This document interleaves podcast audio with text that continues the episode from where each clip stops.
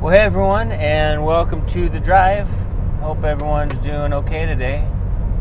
We've been talking about the results of a relationship with the Lord, and we've looked at some good stuff so far. We looked at a result from some results we looked at already from having a relationship with the Lord: our kindness. Obviously, kindness results in knowing the Lord because He teaches us what true kindness looks like. So we looked at kindness, we looked at peace, we looked at joy, just some of the results of having a relationship with the Lord. And honestly, there's so many more, and it's actually hard to pick what to do next. But one of the things I was thinking about was cohesion. And this word's been going through my mind a lot lately, especially in relation to our relationship with the Lord. It's cohesive. Like, we want it to be, our desire should be for our relationship with the Lord to be cohesive, that we would be connected, that we would be close with God, that there would be no gap between us and the Lord. And so cohesion, it's kind of like in marriage, been married to my wife for 13 years, and with every passing day, month, and year, we become more cohesive. Now we go through different seasons. We go through different things, but ultimately, our goal is to get close to one another, to draw near to each other, to get to know each other, to share our hearts with one another, to be cohesive. And the more time we spend together, honestly, the closer we get. So one result with having a relationship with the Lord is cohesion. And it's like Jesus, just looking at Jesus, he spent a lot of time in prayer. He went away to pray. You look at Paul. He was praying for the churches, praying for other believers. He prayed often. You look at all the prophets in the Old Testament. They prayed. Right now we're going through Genesis at church, at Calvary Chapel, Mobile, and we're looking at Abram, who his name is going to be changed to Abraham in chapter 17, as we're about to go through it. But I love it. It says God appeared to Abraham when he was 99 years old. And they spoke. He spoke to Abram. Abram spoke to God, and it was a communication.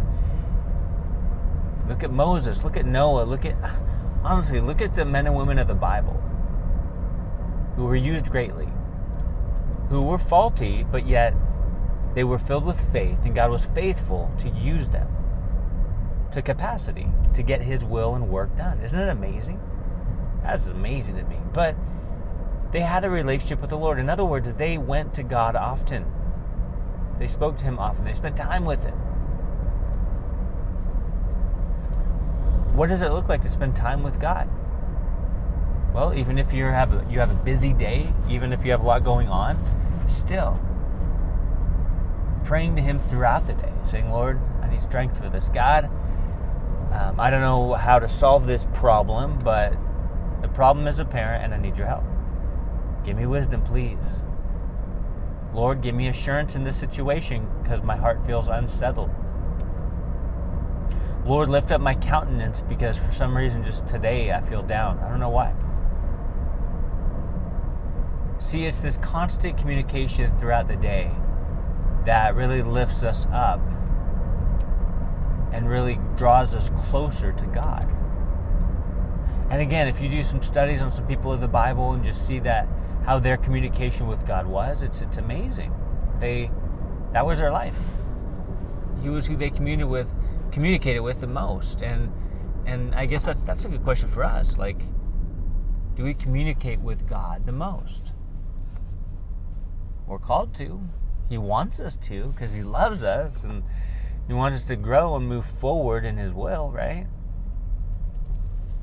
Are we connected with Him? Do we spend time with Him? Man, it's so valuable to spend time with God. And honestly, I think in our culture here in America, we take it for granted. because it's everything is so readily accessible. You have podcasts for days. You have messages on iTunes, on whatever. It's like we have so many different churches and services and even programs on TV. There's so much that we can get in, and all these commentaries, and man, there's so many resources today. Yet people aren't really connecting with God. And I think it's because they're bombarded with all of this stuff. These resources are totally available, but it's almost in a sense taking a place of their relationship with the Lord. All these resources, yet they lack relationship. And it's because what they're spending their time doing. I don't want to spend my time, my face in a commentary without seeking the Lord or praying to Him or asking, Lord, what do you want to do in my life personally? I mean, it's a balance, right? It's a balance. To draw near to God, to seek God, to do things His way, to just take time away just to talk to Him. Maybe you only have a 15-minute break all day long. Well, take a portion of that 15-minute break and look in His Word. You know, pray. Spend time with Him, because that truly brings cohesion to our relationship. Like if I didn't spend time with, say, a friend, if I never spent time with my best friend, you know, then our relationship wouldn't be cohesive. It would just kind of be like fair weather. But if I made a concerted effort and intentionally spent time with my friend, then we would draw closer together. We would know what is on each other's hearts. We would grow. And that's the same thing with our relationship with the Lord. We want to grow together with Him. Grow towards Him. Be cohesive. Be stuck together with Him. Be in, my pastor used to say, be in lockstep with the Lord. I mean, that's our goal. It's my goal. And in order to be cohesive with Him, simply put, guys, we just spend time with Him. Just spend time with Him. And I know we all can easily make the excuse that, well, I don't have that much time. But there's always time for God. If our priorities are in line and are correct, there's always time for spending time with the Lord. Like, I want to make time for Him. You know, there's been seasons in my life where I've been so busy with ministry and with life that I feel like I don't have time for my personal time with the Lord. And those are the moments that I suffered the most, that I struggled the most, because I wasn't personally connected with God. I wasn't seeking Him and spending that quality time with Him. It was just, I had a few minutes here and there, so I read the Word, but I didn't really like personally seek Him, you know? And that's how we grow in the faith. That's how I've always grown in the faith. And so I would just say one of the results of a relationship with the Lord, of spending time with Him, is cohesion. Because we're called to put God first. You know, like Matthew 6:33 says, put His kingdom first. He should be our first priority. Therefore, don't you think He should be the first one who we talk to, who we go to, who we seek? Definitely. And it's all about spending time with Him. And if you don't think you have any time, well, it's time to carve out time. Wake up earlier. Go to bed a little bit later. You know, rearrange what you do on your break. Less Facebook.